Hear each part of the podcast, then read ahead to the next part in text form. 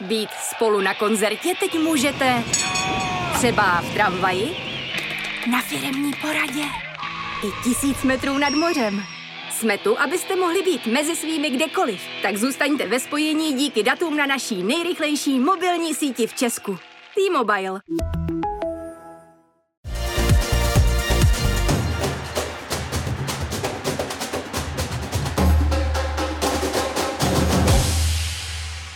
Mixzóna. Hezký den všem posluchačům podcastu Mixzona na webu Sport.cz. Od mikrofonu vás zdraví Michal Osoba a s nastupující zimou se budeme stále čím dál častěji věnovat lyžování a já jsem moc rád, že u nás ve studiu dnes můžu uvítat naší dlouholetou skokanskou jedničku Romana Koudelku. Romane, vítej, děkuji, že jsi přijal naše pozvání. Dobrý den.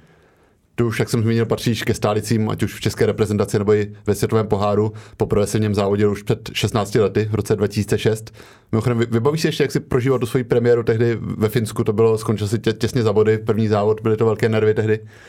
pamatuju si to moc dobře, protože to byla taková průlomová sezona mezi dospělí, jak se říká. A vlastně ve Finsku vždycky jsme měli zkušenosti, že tam hodně foukalo a jeli jsme tam asi o dva dny dřív a opravdu tam hodně foukalo, takže to bylo takový uh, neúplně příjemný pro toho skoka, že na první sníh a zóna fouká a ještě na tom větším úzku, ale pamatuju si to hezky, protože tam mě to uniklo těsně a myslím, že, nebo tuším, že jsem pak první body do světového poháru získal asi až těsně před Vánocema v Engelbergu. A to byl takový můj prolomový bod, kdy ten skokan opravdu zjistí, že na to má být do té třicítky a na ty bodované příčky a to mě motivovalo teď po těch dalších 15 sezónách, kde si zažil spoustu úspěchů i několik zranění, tak dej se srovnat ty pocity na můstku, které jsi měl tehdy, jestli tehdy to byl větší stres, větší nervy a teď už je to takový, taková rutina trochu, nebo pořád v sobě musíš mít trošku to adrenalinu a nervozity na můstku? Já adrenalin a nervozitu potřebuju, ale zároveň se snažím eh, si trošku vybavit ty myšlenky i když jsem před těma 15-16 lety začínal jako v tom světovém poháru, protože to bylo takový, že jsem byl jak malý kluk, který se těší na závody a tohle přesně teďka potřebuju do sebe dostat znovu, protože když pak člověk něco dělá a baví ho to a má z těch skoků radost nebo i celkově ze své práce radost, tak ty výsledky se skoro vždycky dostaví, takže se snažím trošku navázat i v hlavě ty pocity, abych byl jak malý dítě, který se těší, když dostane čokoládu a aby, abych tady ty pocity zažívali na tom můzku. Daří se to do sebe ty pocity opět dostat, nebo je to někdy složité?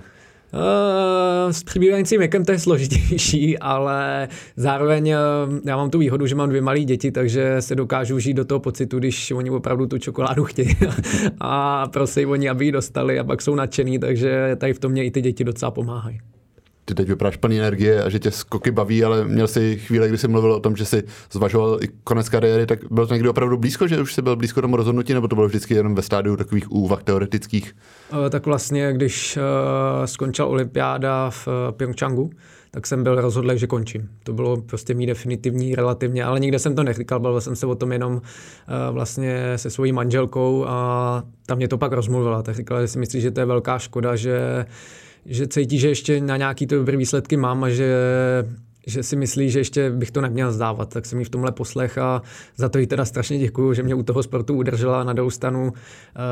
pak když jsme se o tom bavili, tak to pro ní bylo strašně náročné v tom, že si říkala, že co když to zase nevíde ta sezóna a zase se nebude dařit, takže pak vlastně za to bude moc ona, že mě tenká do toho uvrtala a přesvědčila, ale naštěstí ta další sezona byla povedená a tím pádem mě to nakoplo i do toho, abych dál pokračoval. Takže manželce vděčí za to, že ti prodloužila kariéru. Ano, přesně tak, snad toho teďka nelituje.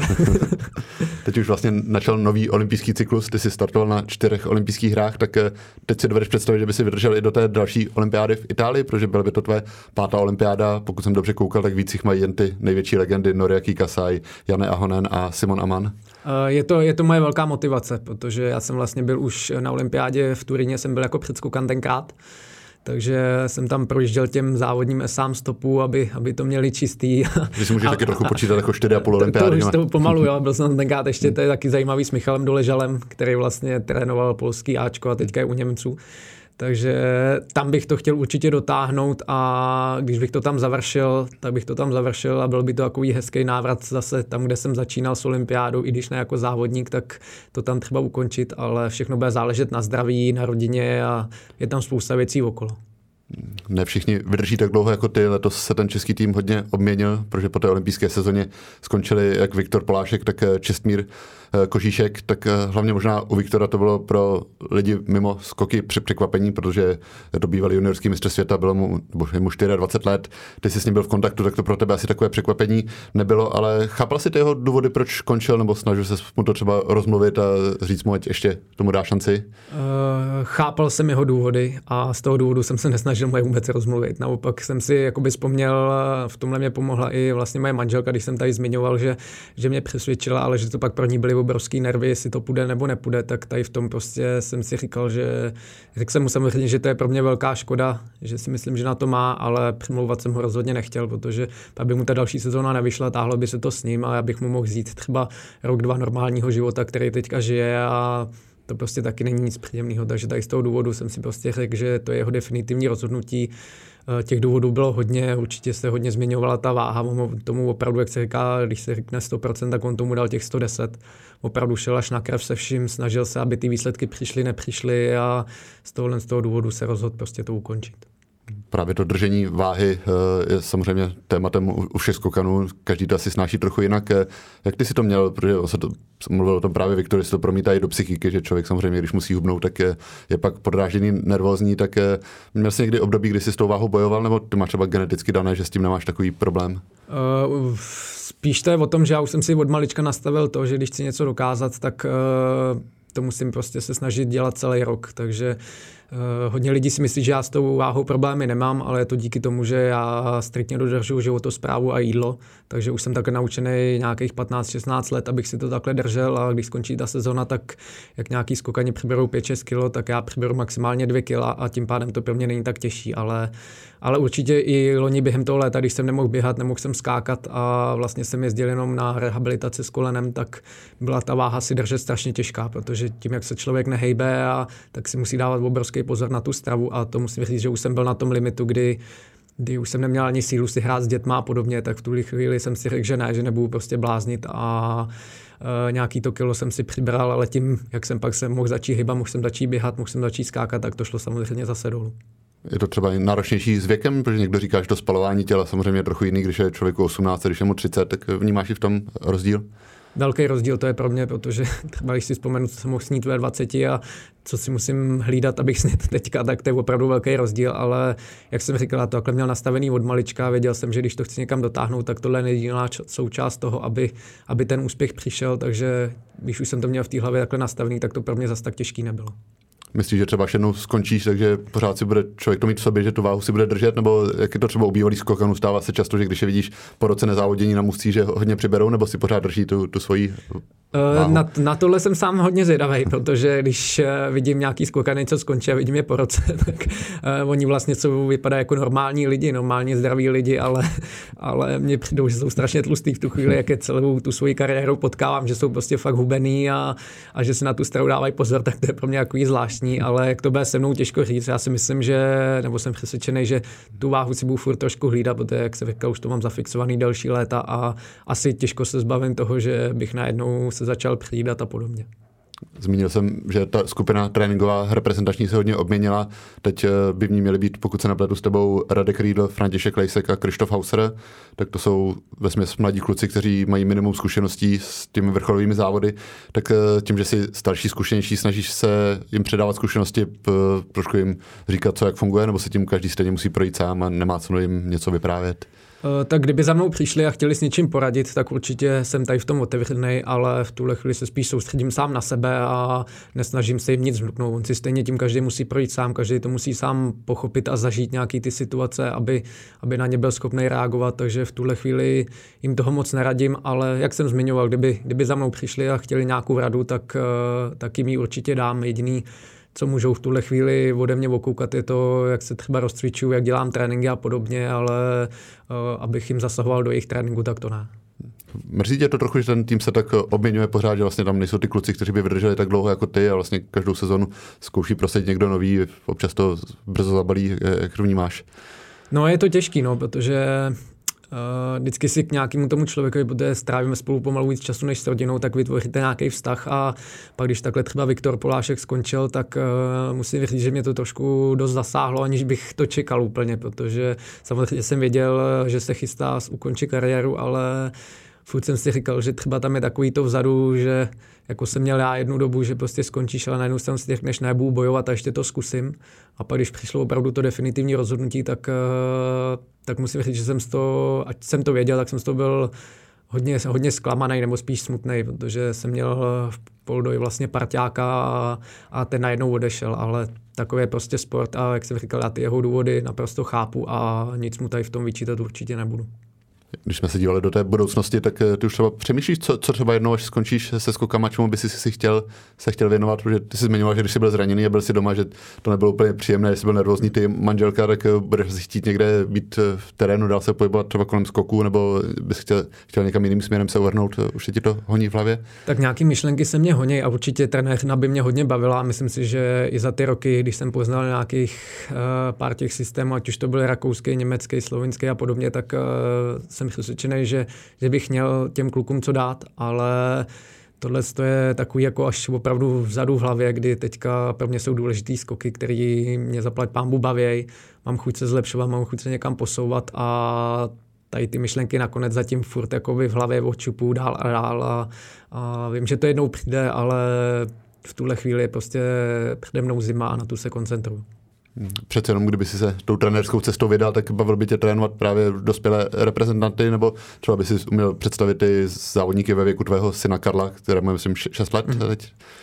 Uh, no já, když Karel vlastně začínal někde ve čtyřech letech skákat nebo poprvé síže a takový, tak uh, jsem na tom tréninku byl a bylo to pro mě strašně zajímavé, že ty trenéři na mě koukali, jako jestli já něco poradím, ale já jsem zjistil, že jsem vlastně úplně všechno zapomněl. Když jsem začínal ty mý kručky, bylo to všechno trošku jiný, takže uh, mě by určitě bavilo dělat s těma malýma dětma, ale potřeboval bych někoho zkušeného asi k sobě, protože přece jenom uh, ten eh, dospělý sport od toho dětského se liší v hodně věcech a tady v tom bych asi potřeboval hodně pomoct. Když to, kdybych měl dělat určitě dospělý skokany trénovat, tak by to asi pro mě bylo jednodušší, ale myslím si, že ten člověk by se měl projít od toho začátku, od těch dětí až na ten vrchol, takže že bych skončil a rovnou bych měl trénovat někoho dospělého, to si moc představit nedovedu.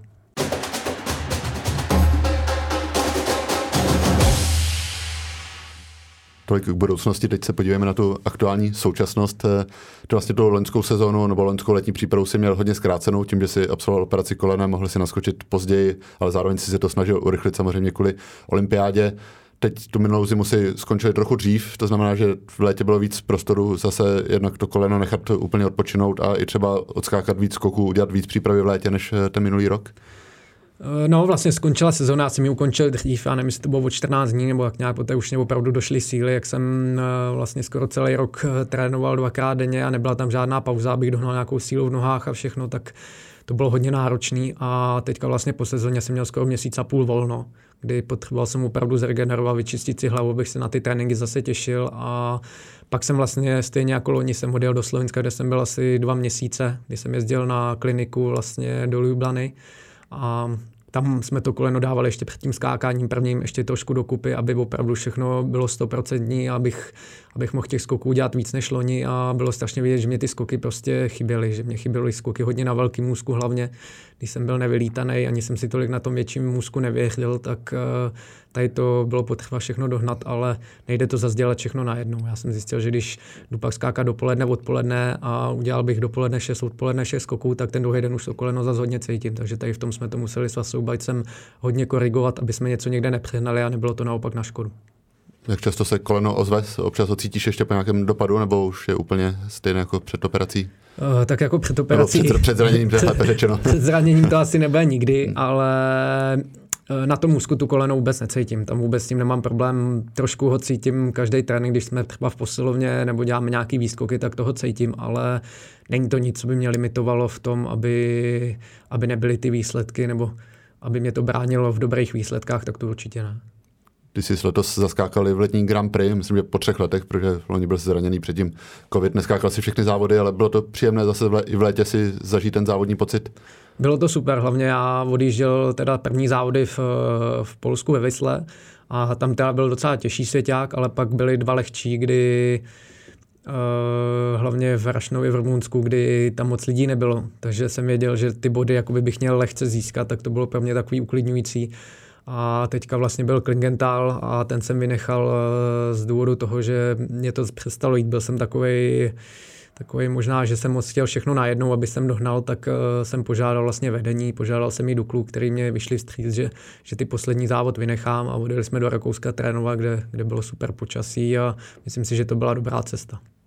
do Vystry se vrátíš i na začátek té zimní sezóny, i když bude to trochu netradiční, protože poprvé zimní sezóna nezačne na sněhu, ale vlastně na, na umělé hmotě, tak je to asi nutnost v současných klimatických situacích a s tím, kdy začíná sezóna, ale jak to vnímáš, nestratí tím ty zimní skoky trochu to, to zimní kouzlo, nebo si připadat právě jak na té letní Grand Prix? Ztratí to to kouzlo, i co jsem se bavil s hodně skokanama, tak prostě je to něco jiného. Eh, mně to teda vůbec nevadí, je to na jednu stranu, to je pro všechny stejný, ta nájezdová stopa je ledová, takže to je jak zimně, ale Vždycky si představu, když jsme jezdili na první závody a začínalo to ve finském Kusamu, tak všude sníh, eh, mráz a prostě dechla na vás taková ta zima, zimní atmosféra a to teďka podle mě nebude. No. Je to, ale jsou to prostě důvody, kterými neovlivníme a jak jsem říkal, je to pro všechny stejný, ale z důvodu tady těch klimatických změn i brzkého docela startu, kdy to začíná, myslím, první týden v listopadu, tak eh, to asi bohužel jinak udělat nešlo, takže se s tím musíme všichni poprat sezona vyvrcholí v mistrovství světa v Planici, kde jsi sám zmínil, že ve Slovensku si často na trénincích, tak eh, jak se tam těšíš právě tím, že to domovina trenéra Vasi Bajce, taky on se bude chtít určitě ukázat, tak eh, seš rád toto dějiště šampionátu tradiční skokanskou meku, se dá říct. Tak já jsem hlavně rád, že tam teďka moc na soustředění jsme nejezdili, protože opravdu, jak jsem strávil celý minulý léto a skoro tři čtvrtě tohohle léta ve Slovensku v té planici, tak když je pak ten člověk nebo ten závodník na jednom můzku, tak uh, na jednom místě, tak to na tu psychiku taky není ideální, takže teďka jsme si dali od planice trošku volno, trošku pokoj, to, to jsem strašně rád a vyzkoušíme jaký jiný můzky, ale tu planici známe výborně, tam prostě máme nespočet skoků a můžu říct, že to je jakoby relativně i náš v tuhle chvíli domácí můstek, kde mám těch nejvíc skoků a na to mistrovství se zase určitě moc těším a určitě tam bude perfektní atmosféra, to této Slovenci umějí a bude to mít to svý kouzlo. Naopak novinkou ve světovém poháru jsou závody v USA. Po 20 letech se tam vrací světový pohár. Skákat by se mělo v Lake Placid, bývalém dějišti olympiády. Tak eh, je to příjemné, že vlastně po tolika letech, kdy objíždíš můstky, které všechny znáš, že občas je tam právě nějaký nový a že to trošku zpestří ten stereotyp stále stejných středisek. Tak pro mě to je hlavně nový, že já jsem v Americe nikdy nebyl, takže to bude pro mě úplně celkově novinka. Teď je otázka toho, jestli, jestli tam opravdu pojedem nebo ne, protože ta cesta je dlouhá a tuším, že pak někde za 14 dní nebo za 3 týdny začíná mistrovství světa, tak hmm. uh, se ještě uvidí, jestli třeba nedáme přednost tomu tréninku někde, aby jsme se připravili na to mistrovství světa, aby jsme neriskovali nějakou cestu do Ameriky a pak nepřijeli hotový zpátky, takže tady z toho důvodu to vyloženě nechám na trenéru a uvidíme, jak to dopadne. Napadá mě, je třeba nějaký můstek, na kterém si si chtěl vždycky skočit a třeba už se na něm neskáče, nebo už na něm nejsou závody, je nějaký takový? Jo, tak to si nespomínám, ale určitě tak předělával se starý Garmisch Partenkirchen se předělával, ještě na starý můzku jsem si skočil, ten byl nádherný, ten jsem miloval. Ten nový mám taky strašně rád teda, ale ten starší měl ještě trošku svý kouzlo, tak to mě trošku mrzí, že to takhle předělali úplně, ale prostě doba jde dopředu a uh, ať se týče materiál nebo ať se týče těch musků, profilů a všeho, tak se to všechno prostě mění a my jako závodníci se tomu musíme přizpůsobit.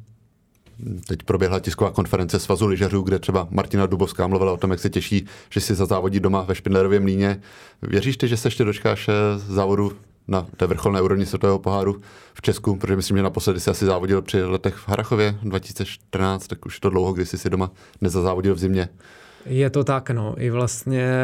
jsem se o tom bavil hodně s Honzou Maturou, když byly závody třeba v Liberci. Už to taky nějaký pátek je samozřejmě, ale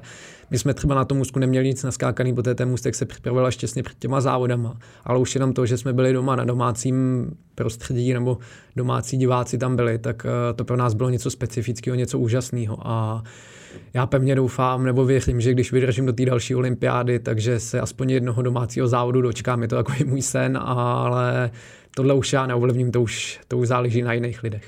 Bavíš se o tom třeba s Jakubem Jandou, který je tvůj dlouhletý parťák z v té závodní kombinéze, teď předsedou skokanského úseku, tak asi jste často v kontaktu, tak ptáš se občas, jak to vypadá s můstky, jestli je tam šance.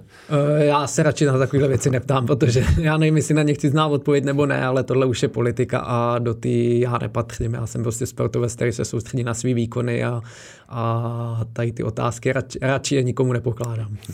Ale asi když jsem zmínil Hrachov a Letip jako poslední závod, tak když teď jedeš kolem toho mamutího můstku, tak asi to není úplně pro tebe příjemný pohled, když víš, v jakém je stavu. Je to smutný pohled, bohužel, protože ty mamutí můstky je to rarita. My máme díky bohu v Česku, ale bohužel se na ní nezávodí. No. Já jakoby projedu tam jednou za čas kolem, tak se s tím pohledem nějak tak poperu, ale ty lidi, kteří v Harachově žijou a kteří tím sportem žili nebo i žijou do dneška, tak to pro ně musí být strašně smutný pohled, když ráno otevřu to okno a kouknou se z něj a vidějí ten můstek, ale, ale kam to, se, to jsme se posunuli zase, že to jsou věci, které já nedokážu ovlivnit. Já můžu ovlivnit jenom výsledky, mít dobré výsledky a třeba pak přijdou nějaký peníze a i třeba ty můzky se zrenovujou. To je to, co můžu ovlivnit, ale tu druhou stánku už bohužel neovlivním když jsem zmiňoval ten mužský tým, jak se obměňuje, vlastně začíná tam spousta závodníků v podstatě od začátku v té seniorské kategorii, tak eh, možná trošku stabilnější ty situace u ženského týmu, kde máme několik eh, kvalitních skokanek, tak eh, můžeš říct, jak se třeba měnilo tvoje vnímání ženských skoků, protože když začínali, jsi si na to třeba koukal trochu skrz prsty a postupně si získávali ty holky tvůj respekt, nebo jak jsi to vlastně vnímal v tom průběhu času? Já se nebojím říct, že jsem na to koukal skrz prsty, já si dovolím říct, že, jsem, že mě to přišlo absolutně nepřirozený a byl jsem absolutně proti tomu, protože mě to přišlo zvláštní, divný, nikdy jsem to nezažil. Ale jak se tady zmínilo postupem času, eh, určitě ten respekt jsem si k ním získal, protože eh, ty skokanky už ten mužský sport hodně dohánějí a letos mají, myslím, premiéru i na Mamoti můzku. Když jsem na to hodně zvědavý, protože to je zase trošku malinko jiná disciplína, ty lety jsou přece jenom něco jiného než normální skoky, ale ale já věřím, že to pevně zvládnou a klobouk dolů, jak rok od roku je vidět, jak se ten ženský skok na lyžích posouvá vejš a vejš a jak ten mužský dohání, takže v tomhle tom to je příjemný i pak, když máme mix týmy s holkama, tak uh, už to není jak na začátku, že jsme bojovali jenom, jestli budeme poslední nebo předposlední, ale už máme šanci do toho druhého kola a nějaký hezký umístění udělat ještě se vrátím k rodině, když jsem mluvil synu Karlovi, že už skáče, tak už i v jeho věku se pořádají nějaké závody, už je třeba se můžeš podívat nejen on na tebe, jak ty závodíš, ale i ty na něj, jak eh, skáče v závodě. Tak on začal před čtyřma rokama, ale pak toho moc nenaskákal, pak jsme hodně spolu chodili na běžky, když jsem byl zraněný, tak eh, jsme hodně byli na běžkách a v tuhle chvíli jsme ve fázi toho, že začal hrát hokej, který ho neskutečně baví a já si to možná užívám víc, než kdybych ho viděl na tom můzku. Já prostě pokud jsem doma, tak si jdu na každý trénink a je tam strašně vidět ten pokrok každý den, jaký dělá, nebo jaký dělají celkově ty děti. To je v Lomnici, na tohle to máme perfektní zázemí a strašně hezky se jim tam věnují těm dětem. A pro mě to je najednou sport, který mě vždycky strašně bavil se na něj koukat, ale nikdy jsem ho nemohl dělat nebo nedělal. A teďka si to strašně užívám v tom, že koukám na toho Karla, jak bruslí, jak hraje s hokejkou a podobně, tak to je něco úžasného. Bereš to je tak, že možná hokej je pro ně perspektivnější, když jsme se bavili o té neradostné situaci českých můstků, tak eh, že v tom hokeji přece možná větší šance se do budoucna třeba prosadit? Uh, to těžko říct, zase v tom hokeji je o dost větší konkurence, hmm. než, než je v těch skokách, ale uh, mně je úplně jedno, jestli skáče na lyžích, hraje fotbal, hokej nebo něco takového, ale pro mě je důležité, aby dělal ten sport, protože já když to vezmu ze svého hlediska, tak mě ten sport hodně naučil a hodně mě dal i nějakou pokoru k ostatním, pokoru k soupeři, dodržovat nějaký fair play a podobně a to si myslím, že ten sport mu tady v tom hodně dá a jestli u toho sportu vydrží nebo ne, to už záleží na něm, ale do těch 14-15, kdyby ten sport dělal, tak bych za to byl strašně rád. Předpokládám, že on si nenechá tvoje závody, že sleduje pozorně u televize, je to tak? Je to tak, no, ten ten hodně sleduje, ale ještě víc možná teďka mladší Adámek, ten sleduje ještě víc, ten už skáče z gauče s rukama vzadu, takže moje mamka vždycky říká, že teda Karel přeběh hokeji, ale že Adam, že ten bude určitě na můzku. Romane, tak já ti přeju, děláš oběma svým synům i samozřejmě všem skokanským fanouškům radosti v nové sezóně, hlavně ať ti zvládneš bez zdraví. Děkuji moc, že jsi byl hostem Mixzony. Já moc děkuji za pozvání.